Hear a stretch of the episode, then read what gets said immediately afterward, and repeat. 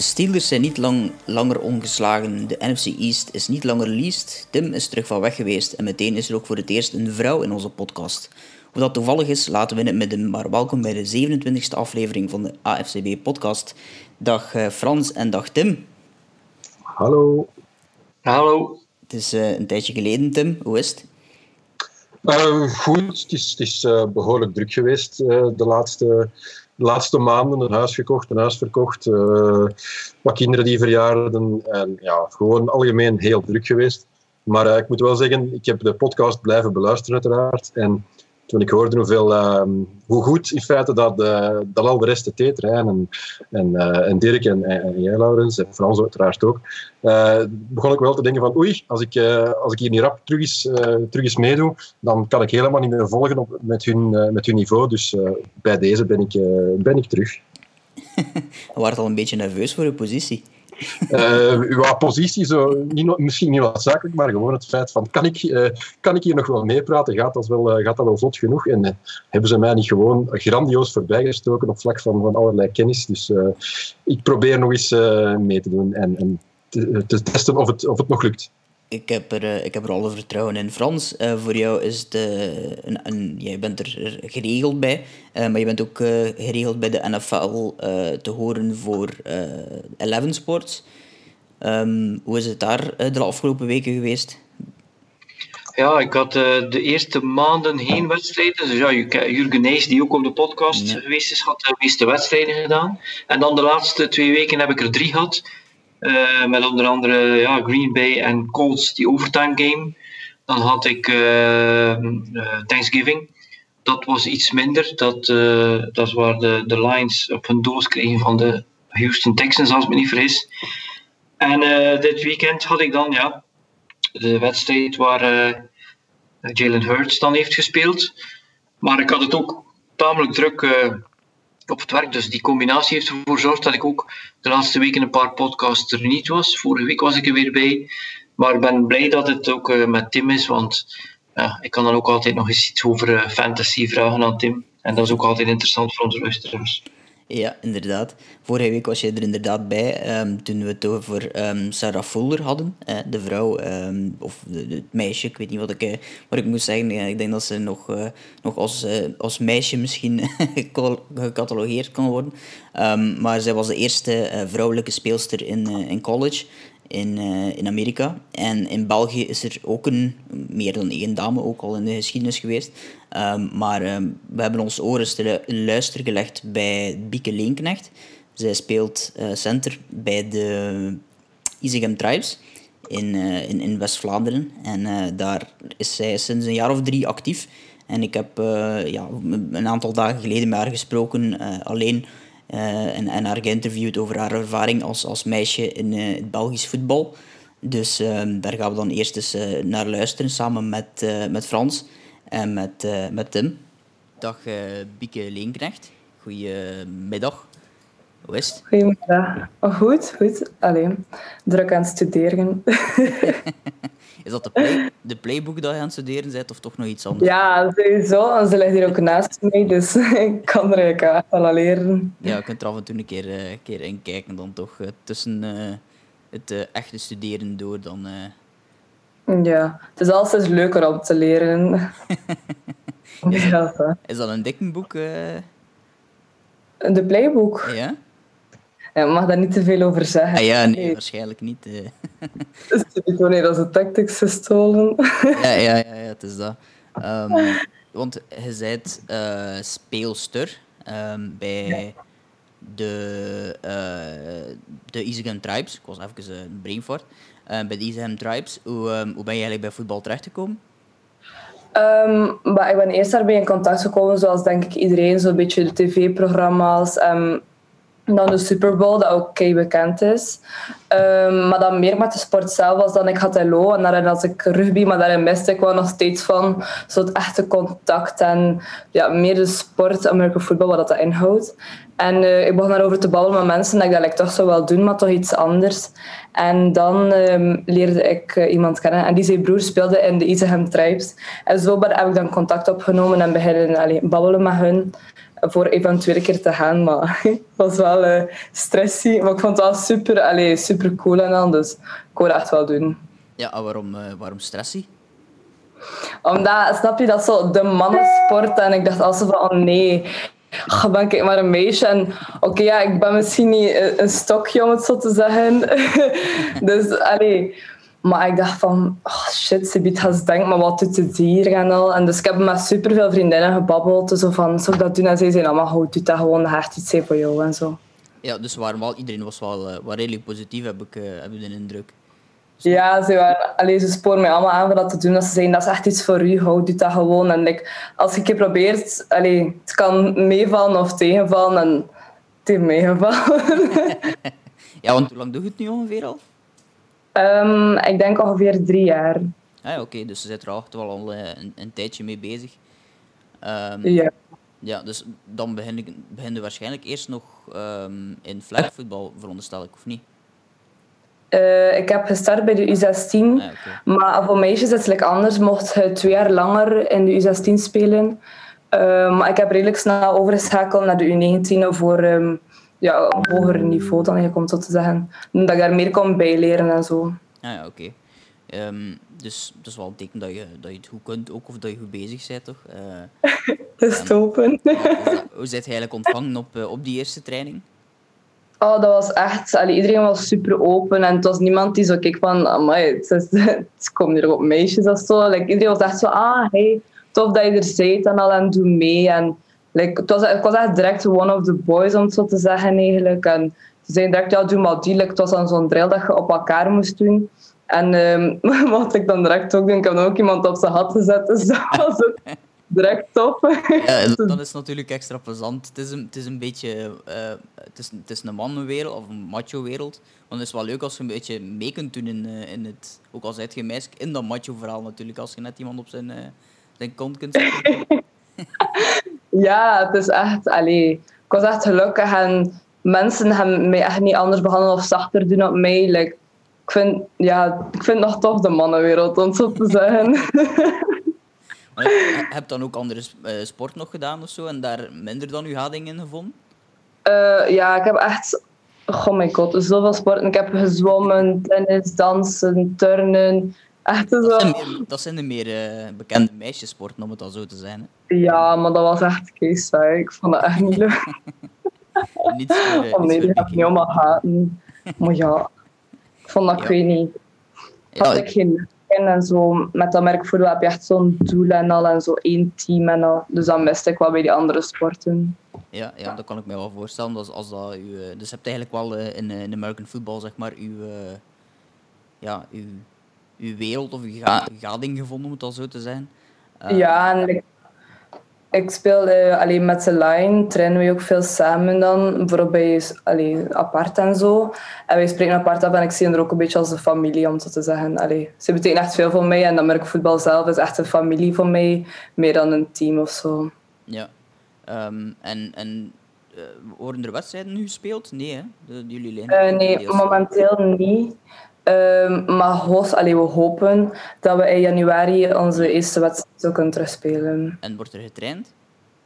Uh, ja, we hebben vanaf dat mocht, wanneer was dat ongeveer mei of zo, mochten we doen. En dat was dat zo heel opgedeeld in groepjes, dat like coronaproof was en zo. En um, we hebben ook een Discord waarin we constant onze workouts doorsturen. En we doen dan ook challenges en zo, waardoor we echt proberen fysiek aanwezig te blijven. En ook zo ja, als team aanwezig te blijven, dat niet gewoon stil ligt. Of Zoom-meetings of zo. Ja, ja, om ook al echt die, eh, die teamspirit, uh, zelfs al is het maar een beetje ja. op afstand uh, te kunnen houden. Want ik denk dat dat... Want hij speelt op de, de offensive line, denk ik, hè? Ja. Welke positie speel je eerst? Uh, line, alleen center eigenlijk. Ja, ja oké, okay, als center. Dus je snapt eigenlijk de bal. Je hebt het eigenlijk elke, elke play hebt in de bal eigenlijk uh, om het te. ja, dat is te hopen zeker. ja. Allee, moet nog beslist worden welke posities. Um, misschien in de toekomst toe gaat misschien fullback doen of zo, maar ja. nu aim ik voor center, dus ja. Ja, ja, het is dat. Um, dat is ook wel zeker belangrijk hè, om, om daar die goede groepsfeer te hebben op die positie. Want ja, wel. wel uh, klikken, denk ik. Hè? Mhm, ja, dat is echt... Allee, je moet elkaar begrijpen en de manier van doen. Dus daarom proberen we ook echt met de line veel apart af te spreken en echt zo ja, een hechte bende te zijn. Omdat ja, het is een team. Ja, ja, ja absoluut. Ja. Um, en, en volgt je dat NFL dan ook op een of andere manier? Um, maar ik volg niet zo super hard op de voet. Maar ik kijk wel soms naar collegevoetbal. Ja. Of um, allee, op YouTube-video's kijk ik ook vaak. Of, allee, ik volg de NFL ook op Instagram en zo, dus dan zie ik soms naar die video's. Um, ja. Ja, ja. Eh, allemaal passeren natuurlijk. Hè.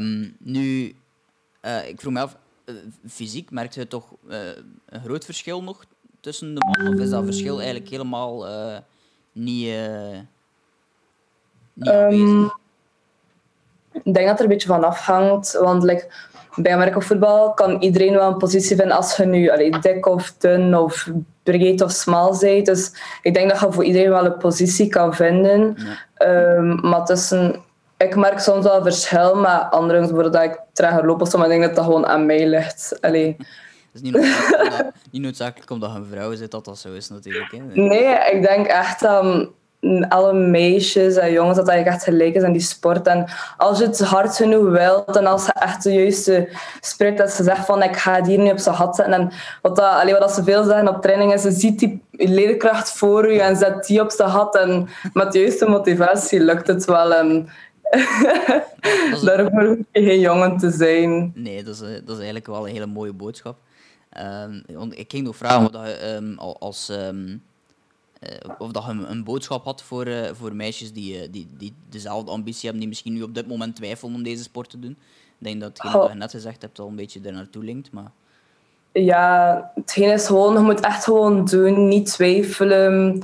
Het is, allee, het is misschien eng op het eerste moment, maar één keer dat je ertoe komt, is echt zeggen, one of the boys. Of, allee, en echt niet stressen, we moeten echt gewoon doen. We kunnen echt je mannetje staan als vrouw eigenlijk op het veld. En zoals ik al zei, je kan echt een jongen op zijn had zetten. dat voelt echt goed.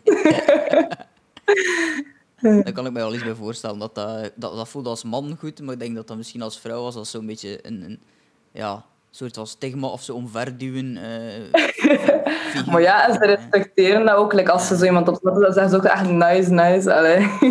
ja, maar daar draait het uiteindelijk over in de sport ook. Hè. Je kunt ook zoveel zeggen en zoveel doen en een bepaald iemand zijn, maar op het einde van het verhaal gaat het om de, de prestaties en hoe dat je naar voren komt. En, en dan maakt het niet meer uit hè, wat, uh, wat er allemaal vooraf gegaan is. Heb je, ja, heb je de, de beelden van Sarah Fuller zien passeren? Ja, ik vind dat echt allee, super nice van haar. En um, ja, ik vind dat echt... ik kijk er naar op. ja, ja, ik denk dat dat wel leuk is voor iemand uh, die... die allee, ja, de manier waarop dat ze ook nadien dat interview heeft, is wel, uh, wel tof. Ze heeft ook wel, uh, wel een boodschap mee, dus dat is wel, wel mooi ook, hè, denk ik. Ja, ik vind dat echt alleen een voorbeeld. En het voorbeeld van meisjes kunnen het ook. Hè. Like, ze allee, zeggen altijd het is de mannensport, maar kijk, als vrouw kan je het ook, net zoals allee, zij zeggen. Ja, ja, inderdaad. En het is, wel, het is ook zo'n sport waarin dat eigenlijk alle mogelijke lichaamstypes kunnen, mm kunnen eigenlijk meedoen. Dus waarom zou dat dan ook niet ja, een, een vrouw kunnen zijn? Ja, ik, bedoel. Ik vind dat ook echt. Allee, en echt iedereen vindt de positie. Als je nu een spaghetti noodle, ik weet niet hoe dat, precies zegt. Of als hij nu meer gezet bent. Je hebt echt een perfecte plaats voor elk lichaamstype binnen het team. Dat maakt ook allee, zo, zo, hoe zeg je dat? Zo'n grote diversiteit aan mensen eigenlijk. En ja, allee, allemaal, ik weet niet dat ik het moet verwoorden. ja, kom, allee, je hebt alle soorten verschillende mensen en iedereen heeft zijn eigen verhaal. En ik vind het echt, ja, ik vind het echt leuk, die sport ja, ik merk het ook als, als het erover babbelt dat het, uh, dat het tof vindt. Um, wat zijn nog de ambities naar de toekomst toe? Eh, of, of denk je daar nog niet te veel aan? Um, maar ik hoop vooral naar de toekomst toe dat we matchen terug mogen spelen met corona en zo. Um, en naar de toekomst toe hoop ik dat ik dus uh, centrum mag spelen en eventueel nog andere posities, want op andere posities leer je ook veel meer bij. Mm -hmm. En um, ja, ik, allee, ik ga proberen, of ja, ik hoop ooit zo nog eens naar het buitenland kunnen gaan en daar dan, allee, vooral in Amerika, zo die collegevoetbal te kunnen zien en zo. Ehm, want ik wil graag ook een uitwisseling doen, dus misschien zou ik daar dan in, in, ik weet niet, in het college team kunnen proberen spelen. Allee, dat zou echt een max zijn, dus ik weet maar nooit, ik, ik zie dat wel zitten. Nee, het is dat, het is dat. We kunnen alleen maar uh, meesupporteren vanuit, uh, vanuit België dan, of vanuit de AFCB. en vanuit, vanuit de, de tribes ook natuurlijk. Dus uh, yes. zelfs wel, alles is ook wel tof voor, voor hen dat zij dat dat ook allemaal met open armen hebben ontvangen. Want dat is misschien ook nog niet uh, het eenvoudigste. Want ik kan me voorstellen dat dat in België nog niet al te vaak gebeurd is. Dat ze ja, misschien ook nog aan het zoeken waren van oei ja, wat moeten we daar juist in Allee, wat kunnen we daarmee doen? misschien in die zin. Um, want ik denk dat er ook nog vrouwenteams geweest zijn, helemaal, heel, vroeger een heel aantal. Uh, uh, ja, en Oostende denk ik. Ja, was er ja. ja. Dus uh, misschien is... Uh, hij speelt natuurlijk mee met de man, maar misschien is het ooit wel, wel mogelijk om meer zoiets op poten te zetten, hè, wie weet. Dus, Tuurlijk. Maar er is geen probleem met gemixt en zo, maar meisjesteam is ook wel leuk. Ja, ja, tuurlijk. tuurlijk hè. Is, het is... Um, een coach aan mij heeft verteld dat ze van Oostende gecontacteerd hebben van, van, van mij. En um, als ik like, allee, hoe zeg je dat, interesse had en zo, maar ik weet niet als dat nu nog bestaat, dat meisjesteam eigenlijk. Ja, ja. Oké, okay, maar we kunnen dus maar hopen dat het op, uh, bij de mannen, om het dan zo te zijn, ook, uh, ook uitstekend gaat doen. En uh, ik ga je daarvoor succes wensen met, met dat en ook met, met studeren, zowel met de studieboeken van de UNIF als, uh, als die van, uh, van de Oosten. Uh, ik ging nu bijna de Oosten. Van de Isam Tribes. zijn er nu een paar ergens een hartaanval aan het krijgen. Um, ja, van de Isa, en van de Isam Tribes. dus succes daarmee. Um, en bedankt alleszins om, om op de podcast te komen. Dank dat ik komen. Ja, geen probleem. Voilà, dat was Bieke. Um, jongens, iets dat jullie uh, hebben meegenomen uit het gesprek? Ik vind het geweldig dat ze dat, ze, dat, ze dat doen, dat ze zich zo, uh, zo handhaaft binnen die, binnen die mannenwereld. Maar ook vooral hoe dat ze zich mee amuseert. Hè. Dat, ze, dat het zo, zo fijn vindt om, om die mannen op hun gat te zetten. Hè. Dat, is, dat, dat, super. Uh, ja, ik ben zelf vader van vier dochters, dus ik vind het heel plezant dat die zich als vrouw zo, zo, ja, zo haar, plaats, plaats zoekt en er zich, zich geweldig geweldig mee amuseert. Ik vind, ik vind het super. Tim, hij, zegt, hij zit um, vader van vier dochters. Als, uh, als er ooit eentje zegt, ik wil dat een keer proberen, wat jij altijd aan het, uh, aan het bekijken bent op zondag, dan, uh, dan ga je mee. Ik, ik, ze mogen voor mij proberen wat, dat, wat dat ze willen. Ze zijn, nu, ze zijn nog een beetje klein nu. En, en, ze beginnen zo net met competitiesport. Ze volgen voorlopig de papa een beetje ja. in, in de keuzes. Hè. Zijn, de, de, oudste twee die, die, die zijn aan het basketten. Uh, maar als ze voetbal willen proberen, ga ik ze zeker niet tegenhouden. Frans? Uh, ik vond het een heel interessant interview. Uh, goed, goed gedaan van, van jou. Hoe, hoe ze daarin loskwam in dat interview en reageerde. Wat ik interessant vind, is dat ze ja, een, positie speelt die eigenlijk wel ja, tamelijk cerebraal is. Ik bedoel, mensen die in de line spelen, dat, dat zijn er die toch wel bepaalde, heel veel bepaalde zaken moeten onder de knie hebben om zich daar recht te kunnen houden. als het eerste. Dan is dat ook nog een technische jobcenter zijn. Ehm, wat ik ook heel goed vind, is dat ze heel veel keren herhaalt dat dit ook een sport is waar verschillende soorten types mensen kunnen spelen. En ik herinner mij dat natuurlijk zelf ook als speler en ook als coach, dat ik inderdaad nog met mensen heb gewerkt waarvan ik denk waarvan ik, waarvan ik wist, die hebben eigenlijk soms tot hun 16, 17 jaar geen sport gedaan, of bijna geen sport. En plotseling zijn dat dan eigenlijk hele belangrijke pionnen in een sport.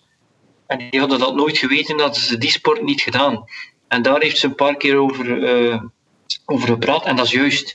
Er zijn gewoon een paar posities die een bepaald lichaamstype of, of, een grootte of een breedte of een vrezen. En, en, en, en dat dat dat voor iedereen daar wel uh, iets in te vinden is. Dat vond ik goed. Uh, wat betreft het, het spelen. Uh, ik heb ook twee kinderen en ja, ik zit daar een beetje op de fence mee. En voor mij heeft het wel te maken met het feit dat toen ik zelf speelde, ja, dan had ik eigenlijk heel weinig, dacht ik heel weinig na over wat er met mijn lichaam gebeurde. Een paar hersenschuddingen had en een paar vingers gebroken hier en daar. ja, daarna als coach succesvol, maar ook tamelijk hard. En ik bedoel hard in de zin van ervoor zorgen dat mijn team er klaar voor was. Maar nu ik zelf kinderen heb, weet ik ook wel dat dat. Er zijn veel sporten waar iets kan gebeuren. Maar dit is wel een sport die je 15 jaar kan spelen en nooit geen enkele blessure hebben.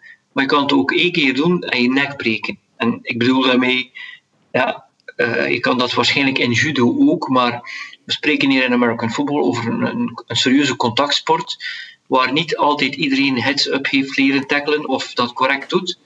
En dan, als ik dan moet denken van, ja, zou ik dat mijn zoon of mijn dochter laten doen, gaat het eigenlijk minder over van mij. Is dat iets dat ik een meisje zou laten doen, maar ja, zou ik het mijn kinderen willen laten doen? En gelukkig uh, zijn heel veel coaches in België goed opgeleid, uh, weten ze wat ze moeten doen, maar ja, het ongeluk zit soms in een klein hoekje en, en ik ben het zo niet zeker. Ik zou niet onmiddellijk zeggen, ja, doe dat maar.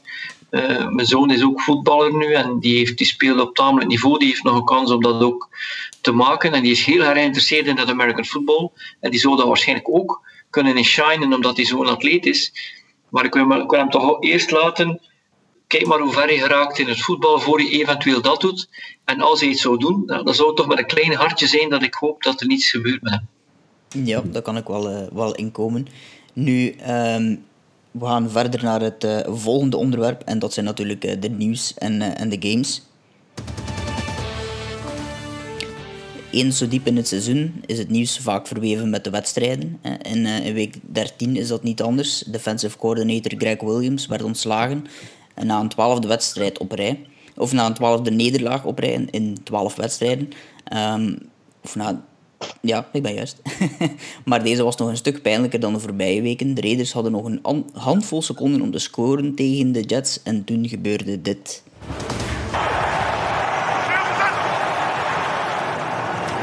Jets coming. Carr put some air under it. Wide open his legs for the touchdown. Miraculous. No, he ja, hij deed het dus uh, wel degelijk. Henry Ruggs, uh, eerste ronde pick in de draft uh, voor de Raiders. En een heel snelle receiver. Maar vooral een ja, dwaze cover zero blitz, denk ik, op die laatste play van, van de Jets.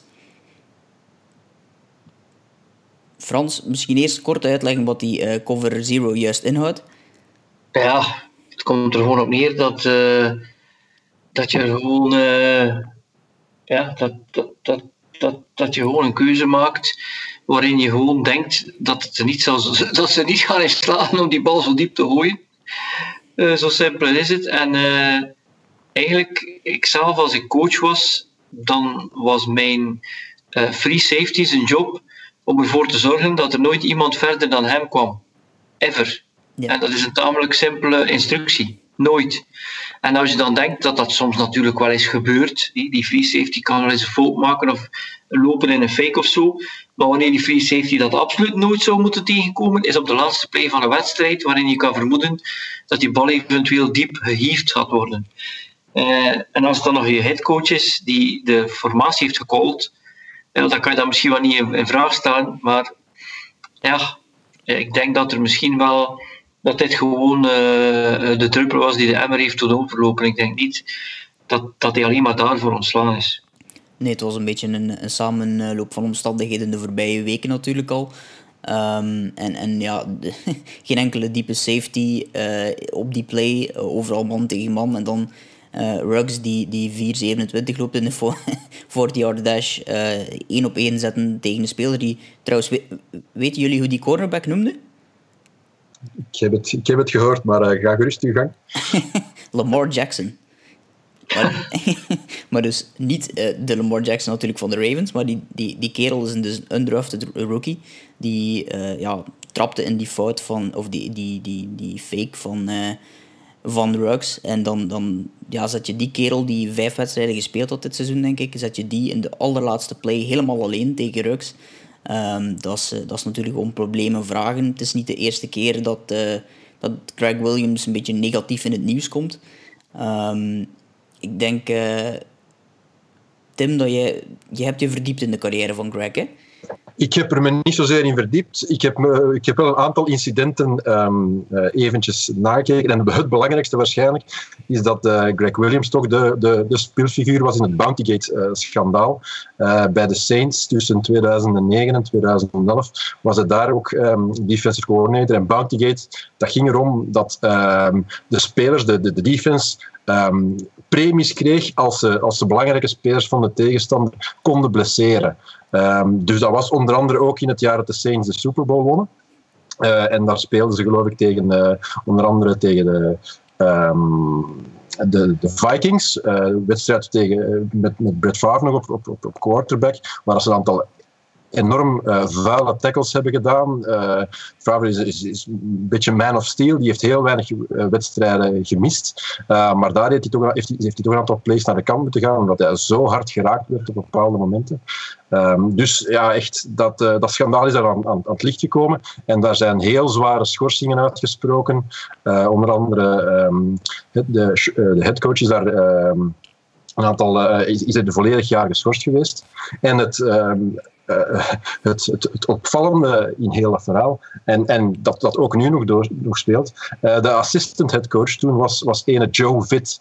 Joe Vitt, um, die is dus, uh, die was in principe ook geschorst, is het jaar dat, dat um, de headcoach geschorst was, was die dan interim headcoach. Um, en um, dat was ook degene die, of een van de hoofdgetuigen uh, charge voor, uh, in dat schandaal. Dus die heeft in feite mee um, Greg Williams aan de schandpaal genageld en, en daarover uh, verklaringen afgelegd bij de NFL, wat tot, tot, die zijn schorsingen heeft geleid. Maar het, het mooie is, en dan komen we terug tot vandaag, dat is dat Joe Vitt um, nu ook bij de Jets linebackerscoach is.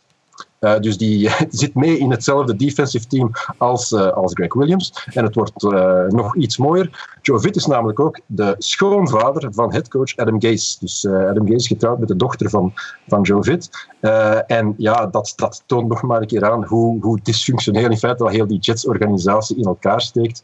Um, de, de, de, de zoon van, van, van Greg Williams is ook nog altijd coach bij op, op defense bij de, bij de Jets. Dus het is, het is daar een, een, een boeltje tot en met. En met Greg Williams is, is de eerste domino gevallen. Maar ik denk dat, uh, dat uh, het wel uh, op het einde van het seizoen dat de Jets wel schoon schip zullen, zullen maken. En daar ja, waarschijnlijk bij een heel nieuwe coachingstaf gaan aantreden volgend jaar. Dus dit, is, dit is dan het eerste, het eerste steentje dat valt. Ja. Wat, ik mij, wat ik mij afvraag is, welk welk ja, gewicht geeft Kees nog om iemand te ontslaan? ik bedoel, hoe kan hij nu naar een owner gaan en zeggen, alhoewel die owner is nog altijd niet teruggekeerd als ambassadeur, als ik me niet vergis. Uh, het is een broer die daar nu de plak zwaait, maar hoe kan hij nu gaan en zeggen, ik denk dat het gaat beter gaan als ik mijn uh, defensive coordinator ontsla.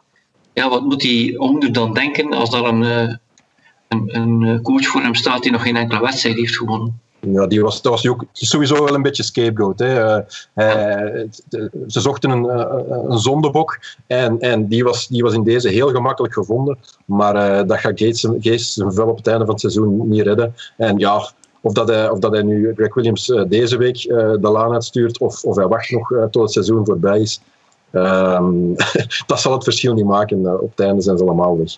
Ik vind het wel interessant hoe, hoe jij die, die, die, die details vertelden ook van hoe alles een beetje verweven is in de, in de NFL. Uh, ik heb nog een interessante voor jullie. Uh, zijn eerste coachingjob in de NFL was special teams bij de Houston Oilers. En weet je wie zijn headcoach was? Geen idee. Buddy Ryan, de vader van? Rex Ryan. Rex Ryan, die hem... Uh, en daar, die zei dat het de worst play ever was. Ja, ja ik, heb, ik heb dat geluidje staan zelfs. Dus we gaan er misschien even naar luisteren naar uh, Rex Ryan. No one has designed more defenses in their life, probably, than you have. The Jets went zero blitz on that play. What is your first reaction? Dumbest call I've ever seen. And only been around the thing for 58 years, 30 years as a coach. That's the dumbest call ever. There's, there's no other way of, of putting it. Look. Ja, dus uh, die, die heeft hem ook nog even de grond mee inge ingeboord. Dus um, ja, het is allemaal een ja, bergaf aan het gaan in, in New York en bij de, bij de Jets. Maar ja, de vraag is tot hoe ver kan het? En inderdaad, uh, dat zal ook een, een, verhaal zijn dat afloopt op het einde van het seizoen.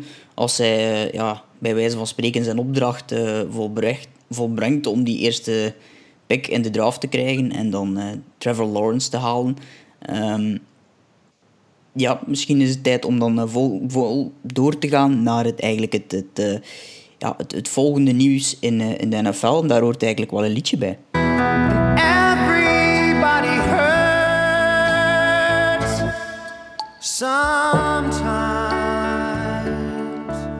Ja, en de, de Truth Hurts voor um, Carson Wentz, want de Philadelphia Eagles hebben door de zure appel gebeten en voor Jalen Hurts gekozen als starter op quarterback. Wentz belandt dus op de bank uh, na een reeks ja, heel matige prestaties om het uh, nog eufemistisch uit te drukken.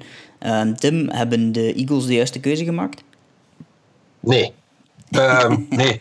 Dat hebben ze niet. Um, het is gewoon niet zozeer omdat, omdat dat ze met, met uh, Wens nu toch betere kansen zouden hebben om te winnen, maar gewoon omdat de, de quarterback-contractsituatie daar zo'n zo'n boeltje is, um, dat ze in feite um, gebonden zijn aan Wens de komende jaren en dat uh, nu uh, Hurts laten spelen in feite helemaal geen zoden van de dijk brengt. Hè.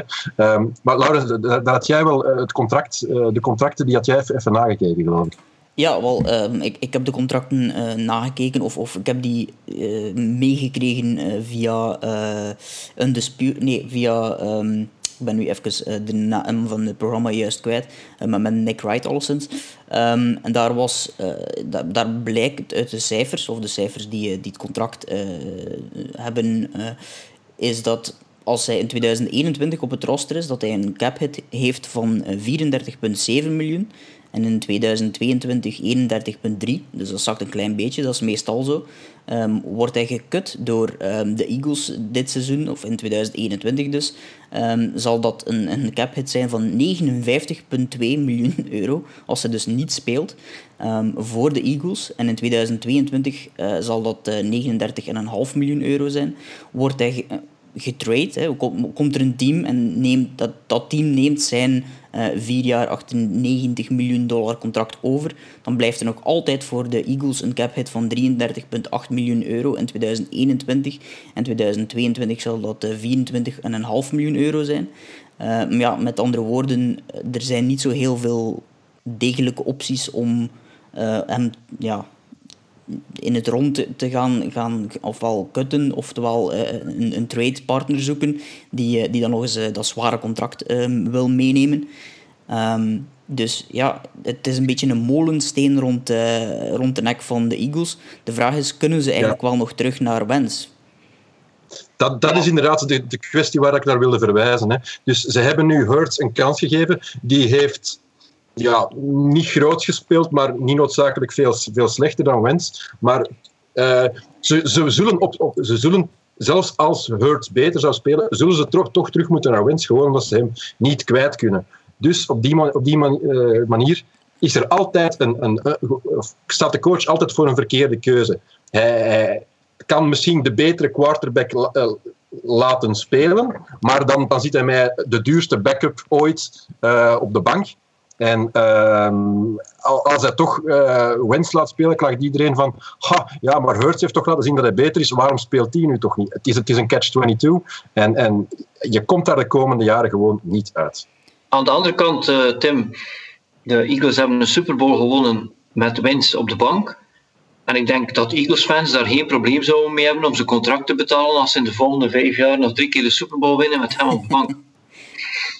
Um, maar als ik me niet vergis, was het toen Wens geblesseerd en zonder dat dik contract.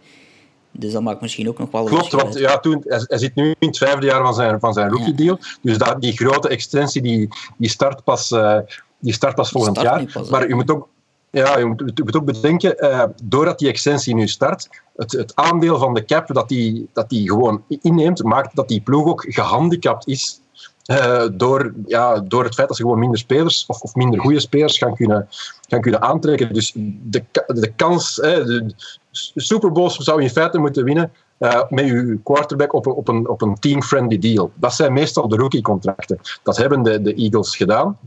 Wens heeft wel niet gespeeld. Maar nu zitten ze met dat, dat hele zware contract en moeten ze in feite bij rond gaan, gaan puzzelen met, met ja, met, met goedkopere stukken.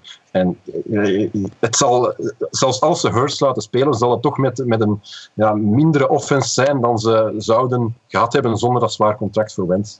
Ik heb die, ik heb die wedstrijd gecalled op, uh, op Eleven Sports. En uh, wat je wel zag is, uh, er was wel een spark als hij daar kwam. ik heb ook niet de indruk dat hij zo'n high-flying of nu al zo'n top quarterback zou zijn zoals sommige andere rookie quarterbacks uh, het dit seizoen hebben gedaan, of waarvan je het vermoeden hebt, ja, dat zou wel eens de franchise quarterback kunnen worden. Maar het gaat er ook gewoon over dat Wentz gewoon zo slecht is. En zo slecht, eh, het is eigenlijk nog niet erg als een quarterback slecht is. In zijn geval is hij soms goed en soms slecht. En dat is gewoon heel moeilijk voor een coach om mee om te gaan. Af en toe doet hij een play waarvan je denkt, ja, dat, dat is Wentz, dat is de kerel die we gezien hebben die zelfs als MVP werd vermeld voor zijn blessure. En dan doet hij een play waarvan je denkt, is die, die verbinding tussen die armen en die hersenen, is die wel nog intact? Uh, dat hij dingen doet waarvan je denkt, ja, je kunt zowel uh, de vierde quarterback van de Broncos zijn. Uh, dus ja, en als je denkt van dat kan niet met zo'n groot contract. Niet vergeten dat een, eh, een achttal jaar geleden uh, Matt Flynn, die had gesigned met de Seahawks. En dat was ook een tamelijk groot contract, 21 miljoen, wat dan natuurlijk tamelijk was, met 9 miljoen guaranteed. En die een Russell Wilson in de derde ronde. En ja, Carroll, de headcoach, heeft gewoon absoluut geen problemen gehad om zijn third round pick, die hij peanuts betaalde, de starting quarterback te laten worden. En kijk waar we staan. Ja, ik denk twee jaar later waren ze al, uh, al Super Bowl kampioen, denk ik. Ook mede door die defense toen. Uh, maar hebben ze dit zichzelf ook niet een beetje nagedaan door Hurts dan te nemen in die tweede ronde? Want daardoor creëer je natuurlijk van in het begin, zeker in Philadelphia, waarin dat de, de fans heel erg uh, ja, snel kunnen omslaan, om het dan maar zo te zeggen. Uh, ja, dan, dan creëer je wel ja, controverse, denk ik, rond die positie. En dat helpt Wens ook niet. Het was sowieso wel een beetje een, een vreemde pick, hè, met, met dat ze daar inderdaad, allee, met, met het contract dat, dat Wens dan, dan net had gekregen. Nu, de, Eagles hebben nog wel meer uh, vreemde picks gedaan vorige draft. Ah ja, oh, zeker de eerste ronde pick, daar, daar pikken ze dat Jalen Rager op zich. Ja, die moet, die, dat is een uh, jonge kerel die nog moet groeien. Maar ze pikken die dan vlak voor Justin Jefferson wordt gekozen door de Vikings. Dus stel u voor, iedereen had in feite in de mocks ging Jefferson naar de Eagles. En stel u voor, als je ziet wat dat Jefferson nu presteert bij, bij de Vikings, dat ze, die, uh, dat ze die bij de Eagles hadden lopen. De, de receivercorps van, van, van, van whoever Wentz of, of Hurts is, is niet geweldig. En die offensive line is ook heel erg veel teruggevallen tegenover vorig jaar. Er zijn wel verzachte omstandigheden, maar inderdaad, zowel Rager uh, als, als Hurts waren in feite vreemde, vreemde picks. Maar zou corona daar een rol in gespeeld hebben? Dat er ook teams waren die zeiden tegen, tegen zichzelf, weet je wat, we weten niet wat er daar gaat gebeuren uh, uh, in het seizoen, maar als we dan er ook voor zorgen dat we nog een extra quarterback hebben of een topper, of, en dan zien we wel waar het schip strandt. En dat kan misschien ook een reden geweest zijn.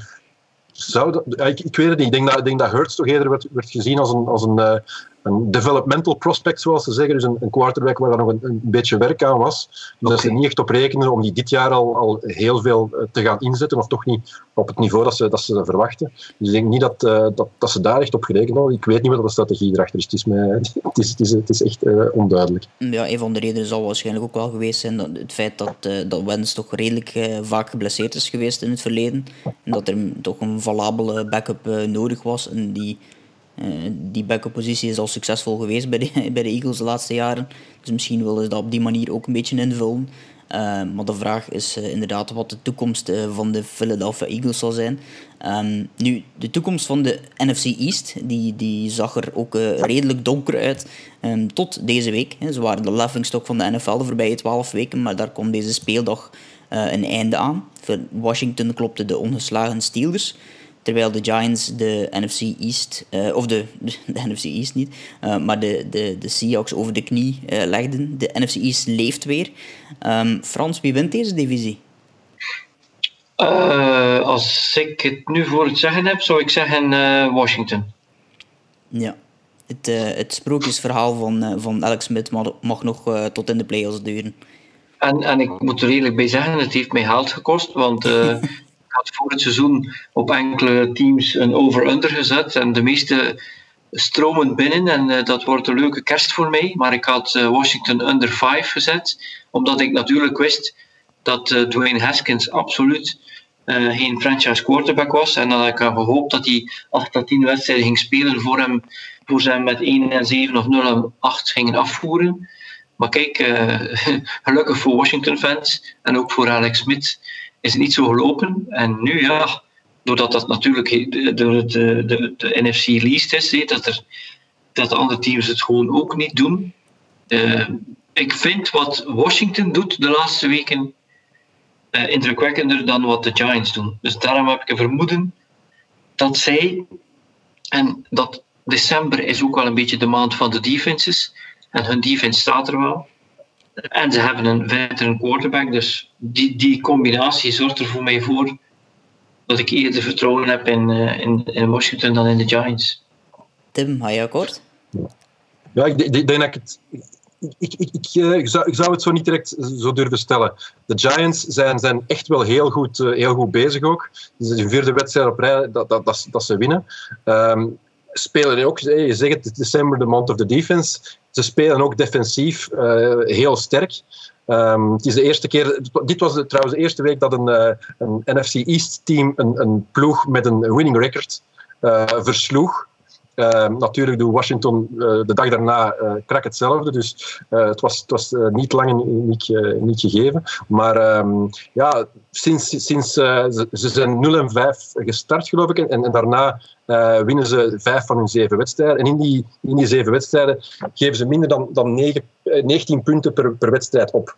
Dus er zijn, in feite hebben ze daar een defense gebouwd met een aantal ja, outcasts van, van andere ploegen, een aantal late round rookies. Um, die daar in feite geen, geen, geen ja, misschien niet noodzakelijk een plaats uh, hebben, maar uh, ze hebben daar toch een, een, geheel gebouwd dat, dat heel sterk is. En um, ja, het is, het is uh, inderdaad, op defense gaat het. En oké, offensief is, is, heeft Washington misschien dat streepje voor met een ervaren quarterback met een aantal heel goede stukken. Naast, naast Alex Smith uh, ook uh, Logan Thomas op tight end, die, die uh, toch heel sterk presteert. En ze zijn nu Antonio Gibson, die een beetje een verrassende running back was, behalve voor Frans dan, want die had die, als ik die zijn, zijn draft zie, was, was Antonio Gibson daar hoog, hoog genoteerd. Maar die is, valt er nu eventjes tussenuit blijkbaar. Ze hebben daar J.D. McKissick, die daar uh, heel mooi is, is, uh, is ingevallen.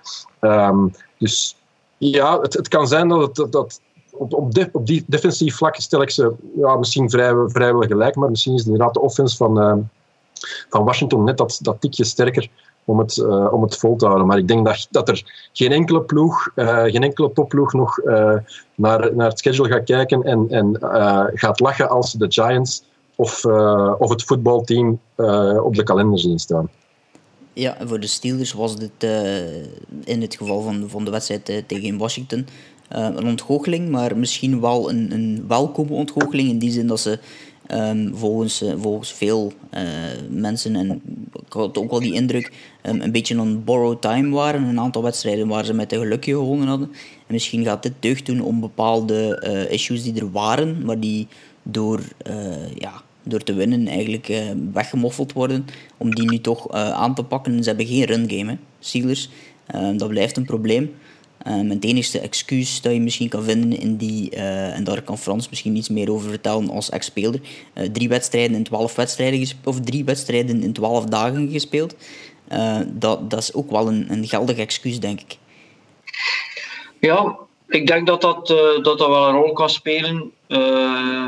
maar ik denk ook wel dat uh, op het moment dat je, uh, dat je zoveel wedstrijden wint en geen enkele verliest, dan durft het wel eens zijn dat je misschien al na de week daarna aan het kijken bent. Uh, en ik had ook wel gehoord dat ze tegen de Ravens hadden gewonnen, maar ze waren niet tevreden uh, over de manier waarop ze gedaan hebben. En ze hebben het een beetje te dik opgelegd. Zo van, het, is een soort, ja, het is eigenlijk een soort nederigheid die, die, die, die eigenlijk omgekeerde nederigheid is. Yeah, W is a W. In, in de scheepvaart zeggen ze, een inch is as good as a mile.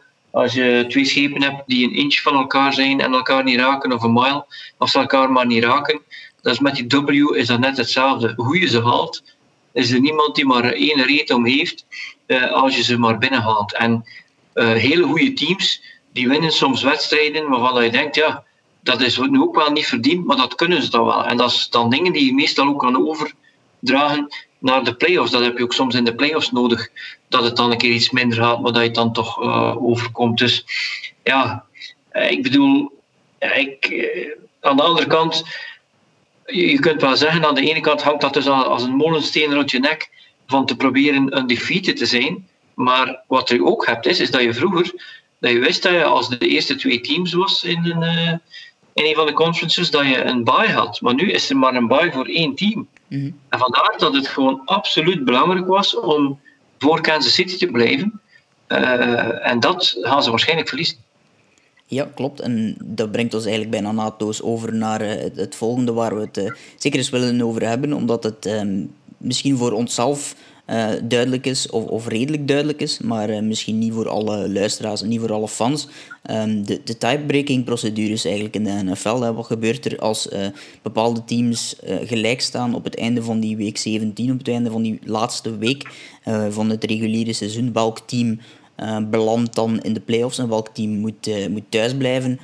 Tim, jij hebt het voor jou staan. Hoe verloopt zo'n tiebreaker in die, in die laatste week?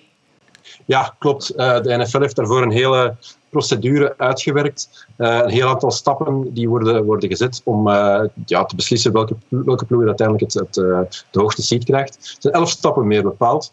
in de eerste, eerste tiebreaker is de head-to-head -head, meeting, dus onderlinge confrontatie. Wie, als, er die, als die er is geweest, um, dan um, ja, de winnaar daarvan krijgt de hoogste seed.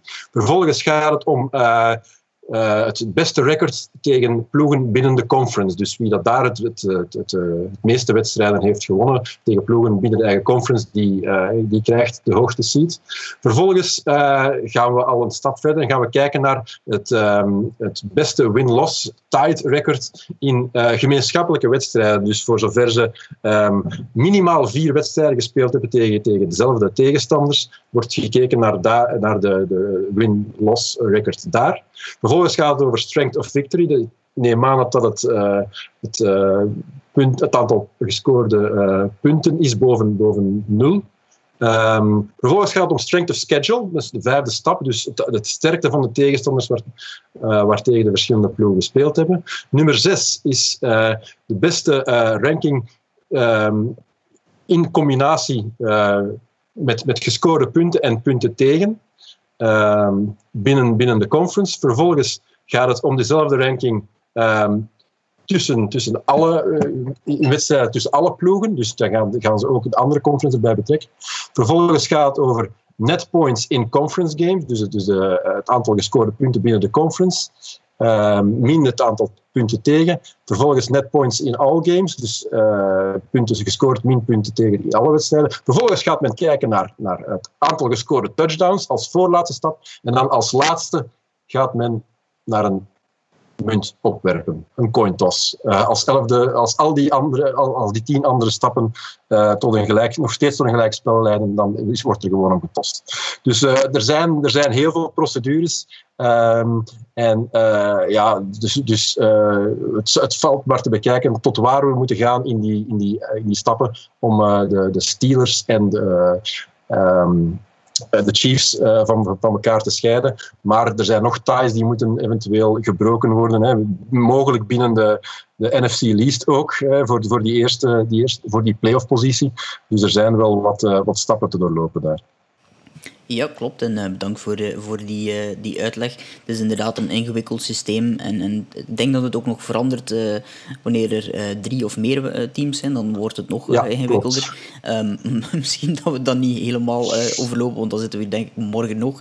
En we hebben altijd onze tight 60 waar we proberen naar te mikken. Um, het, is misschien wel eens tijd, Tim, om over te gaan naar, naar jouw specialiteit, hè, naar de fantasy. Maar daarvoor moeten we natuurlijk eerst onze tune, zoals dat eh, zo mooi eh, heet, eventjes afsluiten. Hè. Voilà, zo zijn we eigenlijk aanbeland bij het volgende thema in deze podcast. We zijn richting de finales aan het gaan van niet alleen de NFL zelf, maar ook van de NFL Fantasy. En Tim, ja, dat is jouw specialiteit hier bij ons in de podcast. Het Frans zei het er net al, dan kan ik een paar vragen stellen aan Tim als zij erbij is. Um, Tim, wat, wat zijn een beetje jouw tips richting, richting de playoffs? Ja, we zitten dus effectief. Um, veel, veel leagues al hun regular season afgerond hebben. Uh, in, in veel redraft leagues is er misschien nog één wedstrijd te spelen. Maar het komt erop neer dat je nu in feite in een, in een volledig head-to-head scenario zit. Waar dat, je, um, dat het bijna do or die is. Dus sudden death, als je, als je niet wint, dan, dan lig je eruit. Dat maakt dus dat je toch wel met een aantal. dat je dat het op een, beetje andere manier moet, moet gaan bekijken, het hele fantasy gebeuren. Um, het eerste dat je dat je best kan doen voordat je aan de playoffs begint, is um, bekijk, bekijk het, het, strength of schedule van de verschillende teams. Dus bekijk tegen wie uh, elk team moet spelen en um, hoe die teams presteren tegen bepaalde posities. Sommige, sommige teams gaan, heel uh, weinig punten toelaten aan, aan de quarterback, andere um, aan, aan de running andere geven veel meer opties aan, aan de, de tight end. En daar zijn, zijn bepaalde uh, bepaalde rankings voor. Zo is bijvoorbeeld dat de. Uh, als we kijken naar de fantasy matchups. Um, in de playoffs, weken, weken 14 tot 16 kan je, kan je pakken.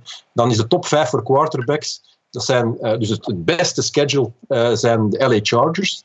Justin Herbert, Tampa Bay, Tom Brady, de LA Rams, Jared Goff, Green Bay met Aaron Rodgers en Washington met Alex Smith. Dat zijn dus de, quarterbacks die in principe de, de zwakste tegenstanders hebben tijdens, tijdens de fantasy playoffs. En als je kijkt aan het andere eind, dus uh, daar zien we Carolina, Houston, Cincinnati, New England en Buffalo. Die hebben het zwaarste playoff, uh, playoff uh, schedule, de quarterbacks. En die rankings die kan je gewoon vinden. Zo, Google eens op, op strength of schedule. En daar, daar zal je zien van oké, welke, welke quarterbacks zijn nu het meest interessant om te hebben de komende weken. En daar kan je dan je, je um, uh, je, je planning op gaan afstemmen. En dan bedoel ik het zeker over die posities waarvan je er meestal maar eentje moet starten. Dus dan hebben we het over quarterback, dan hebben we het over tight ends, dan hebben we het over defense. Dat zijn over het algemeen posities waar er nog veel spelers op de waiver wire zitten en waar je dus eventueel nog een, een, een nuttige pick-up kan gaan doen. Een pick-up van een productieve speler.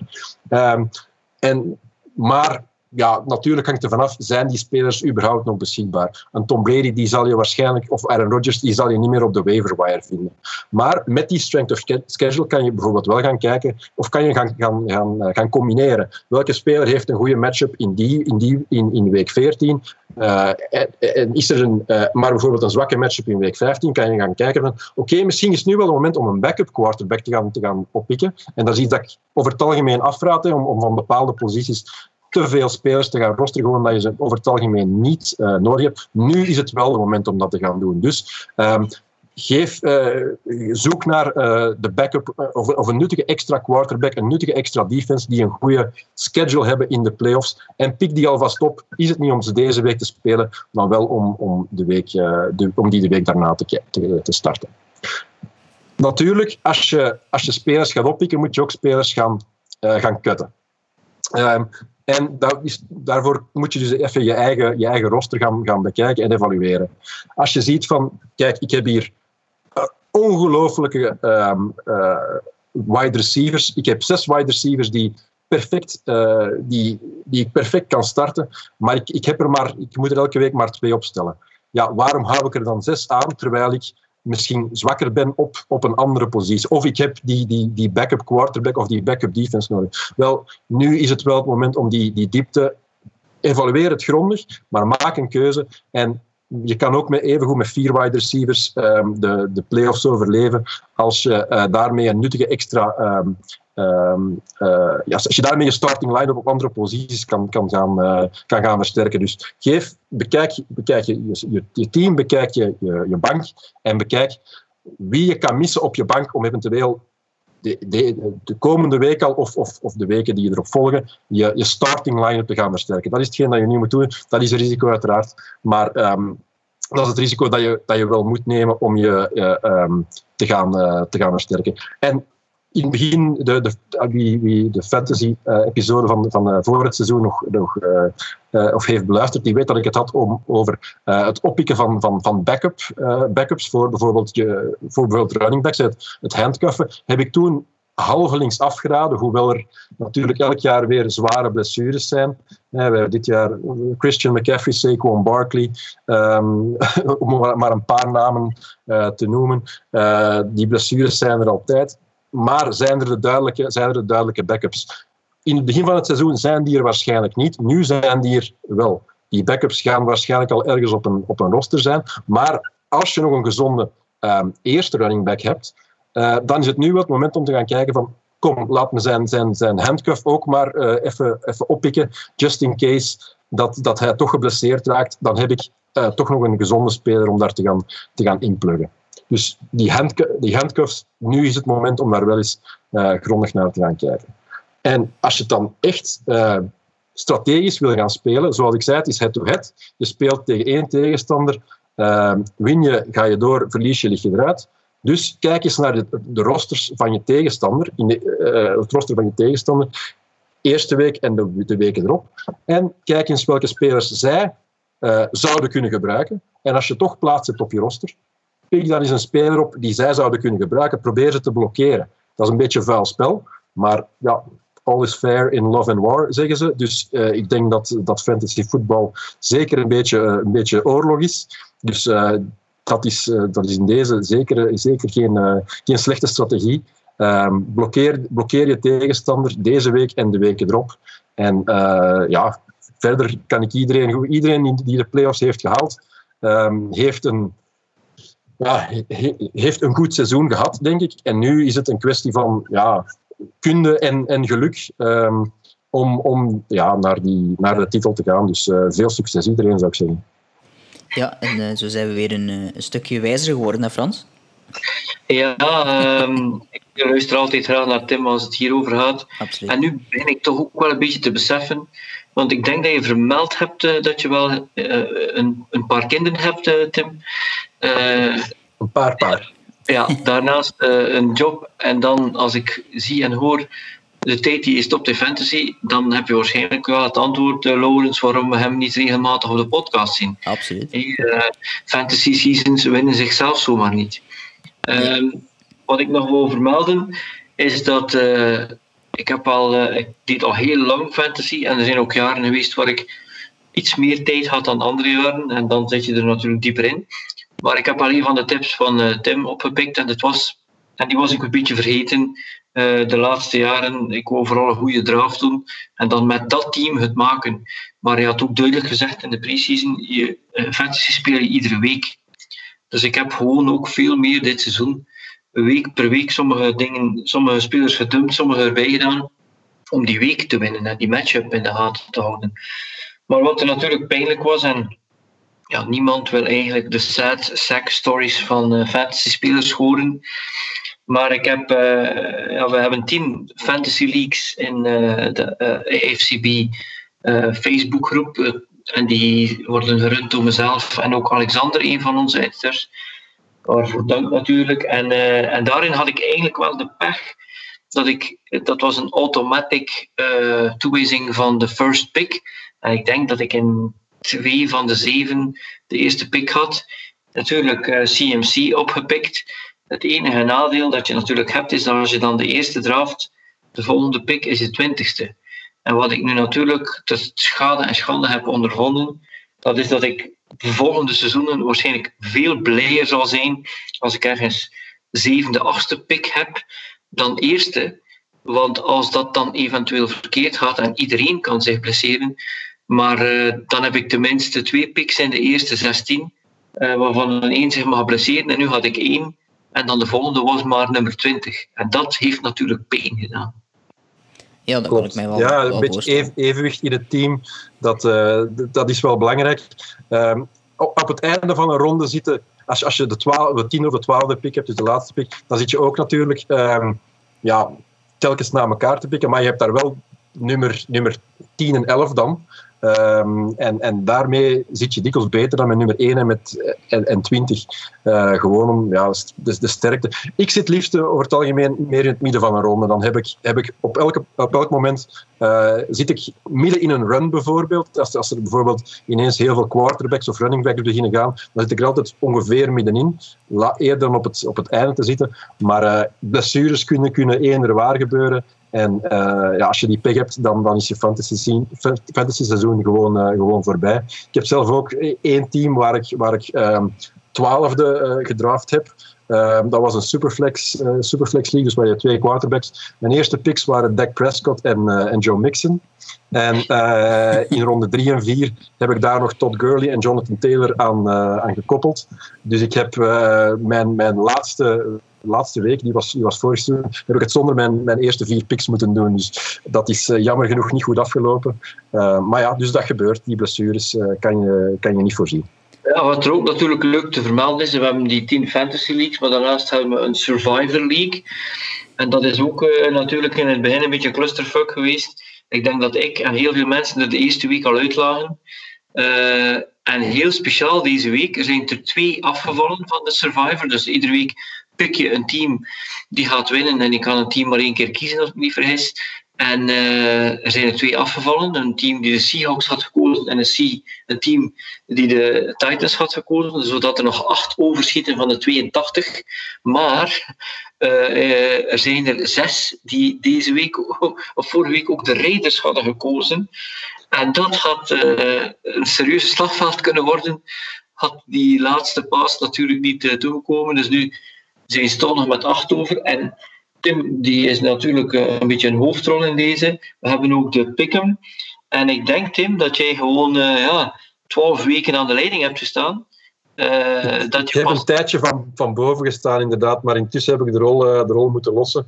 Ja, een beetje minder research kunnen doen. En uh, ik, ik, denk dat ik nog altijd top 3 sta, maar ik, ik vrees er een beetje voor dat, het, dat het dit jaar toch niet voor mij zal. Ik heb een aantal jaar geleden heb ik wel eens de, de, de 11 Sports, of, of, of wat dat toen nog Sporting NFL, heb ik wel die pick eens gewonnen, maar dat was helaas het jaar dat jullie geen prijzen uitdeelden, dus dat was wel jammer. Oké, oké. Wat je ook ziet is, uh, ja, als je ziet hoe, of waar wij staan, dus inderdaad, je staat eigenlijk op een gedeelde tweede plaats. Hè. De eerste heeft er 120 juist en 56 verkeerd. Hij 118 en 58 verkeerd en ik sta negende met 114 en 62. Maar eigenlijk uh, zouden wij ja, iets meer moeten kijken wat er in, Vegas gaat, want met dit soort uh, kan, kan je wel wat geld verdienen, Tim. Uh, ik weet niet waarom dat je hier naar mij verwijst, Frans. Ik dacht dat jij de, degene was die, die regelmatig een hokje plaatste. Ja, ja, maar ik wil maar, ik wil maar zeggen, uh, misschien moet jij ook eens een newsletter doen voor, uh, voor mensen die bekers in de gaten houden, want uh. ik denk dat op een of andere manier dat je toch een neus voor hebt. Uh, goh, toch, ik, ik, heb het toch liever de, de echte fantasy dan, dan, uh, dan uh, zo'n Survivor League. Dat is ook wel interessant natuurlijk, maar het is toch, het is toch een, beetje, ja, een beetje meer high level. En ik, ik, ik, ik uh, maak liever mijn handen vuil. Ja, ja oké. Okay. Okay. Zeg Laurens, ja? voor jou was het eerste jaar fantasy, geloof ik? Of, of toch in elk geval ik had het nog in niet? het verleden een, aantal keer gedaan, maar iets minder de voorbije jaren. Uh, en, en eerste wel... keer serieus fantasy, ja, dus... Eigenlijk, uh, eigenlijk wel. Vertel, vertel, hoe is het bij jou eerste seizoen gegaan? Uh, een beetje hobbelig. Um, de, de Dynasty had ik een, een aantal keer niet goed ingeschat. last met, met de quarterbacks, eigenlijk daar had het niet goed. Um, bij de Editor League um, daar iets beter. Mijn running back was uh, Saquon Barkley en Kenyon Drake. Die, die, de ene is volledig weg geweest uh, voor het seizoen. Kenyon Drake een aantal weken is nu terug. Austin Eckler, net hetzelfde verhaal. Die uh, zat op IR ook, net als Drake. Dus niet zo goed op dat vlak. Ehm, maar ja, soms moet je ook wat geluk hebben en, en, en dingen lezen op het juiste moment. En, en zo heb ik in de tweede week Chase Claypool kunnen oppakken. Die uh, daarna toch wel een, redelijke run begonnen is met touchdowns en, en veel punten. Dus wat dat betreft heb ik ook wel geluk gehad. dus het is leuk om, om bezig te zijn, omdat je ook bepaalde dingen goed doet en bepaalde dingen slecht doet. En, en, en dat, dat maakt het natuurlijk plezant. Hè.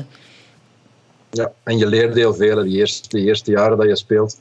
Je leert niet enkel spelers kennen, maar je leert ook die tactieken. Je leert waar je op moet letten. En, en ik denk dat je na dit, dit eerste serieuze jaar, dat je volgend jaar al veel, uh, veel uh, beter gaat weten wat, wat, wat je moet doen om, om, ja, om succes te hebben.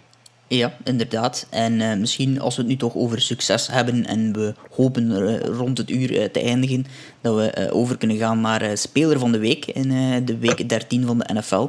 Een ongeluksgetal dat wel, maar voor wie, Frans, in, in jouw geval was het een, een goede week. Wel, welke speler is jouw Speler van de Week?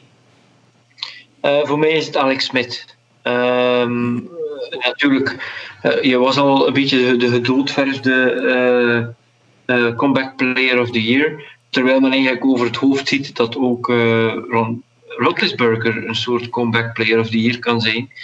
Maar als je ziet, de beelden ziet en, en de film ziet van wat die gast heeft meegemaakt en, en ja, dat, dat, dat hij bijna zijn been kwijt was. En als je dan ook de hele voorgeschiedenis weet, heel hoog gedraft, bij de 49ers, dat ik niet slecht gedaan heeft, maar dan uiteindelijk vervangen is door Kaepernick.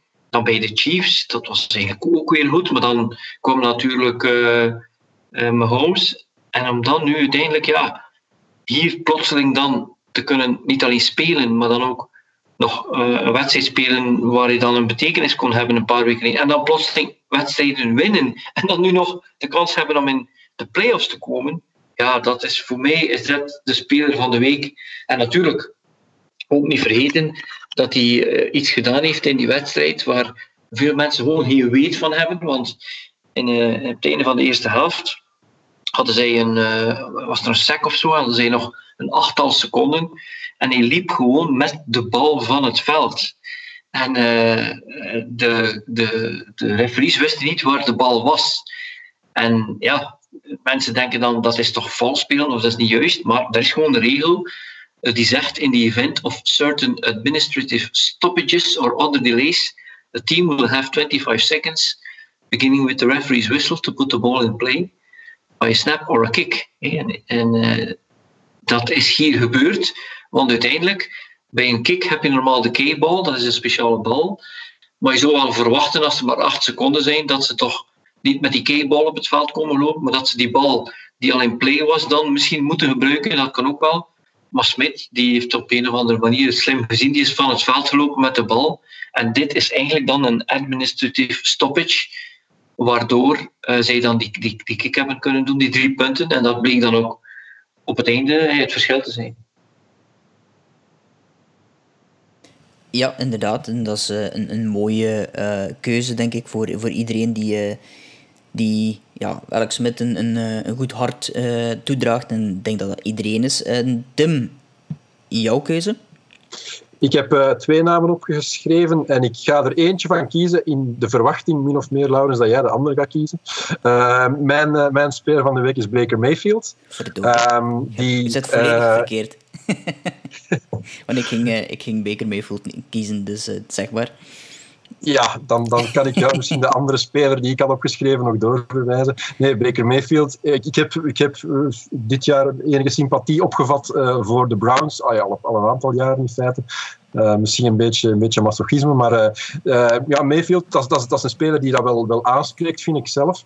Um, en die gooit hier in, een, in een topwedstrijd in feite tegen de Titans, gooit die, gooit die 290 yards, vier touchdowns in één helft. Dus die wedstrijd was in feite gespeeld aan de rust. En um, ja, die, die speelt gewoon echt, echt die, die, die zet die wedstrijd helemaal naar zijn hand. Oké, op het einde heeft hij nog een fumble um, waarmee hij ja, de, de Titans nog toelaat om, om een beetje dicht, dichterbij te komen. Maar in feite was dit een, een topwedstrijd die er geen was. Gewoon omdat uh, ja, de, de, wedstrijd was beslist, was beslist aan de rust. En uh, de comeback dat de Titans nog gemaakt hebben, was in feite veel te laat. Dus ik vond het, vond een topprestatie. En ik, ik, hoop in feite dat de Browns, die staan nu op 9 en 3, uh, tweede in, in, in de division.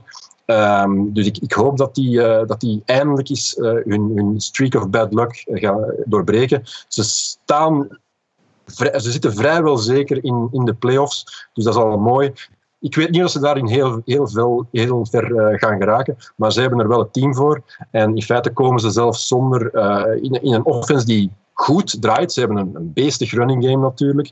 Um, ook hun receivers doen het goed, zelfs zonder uh, Odell Beckham. En um, goede defense, enorm sterke um, defensive line, die gamebreaker die, die Miles Garrett is, is, is, enorm, is een enorm sterke enorm sterk geheel. Dus ik ben, voor mij is het, is wel Baker Mayfield, maar dat hier de wedstrijd, de wedstrijd wint. Maar het, is, het was in feite ook een teamprestatie. Ja, klopt. En ik ging dus ook uh, Baker Mayfield kiezen, net om, om ja, zo goed als allemaal dezelfde redenen.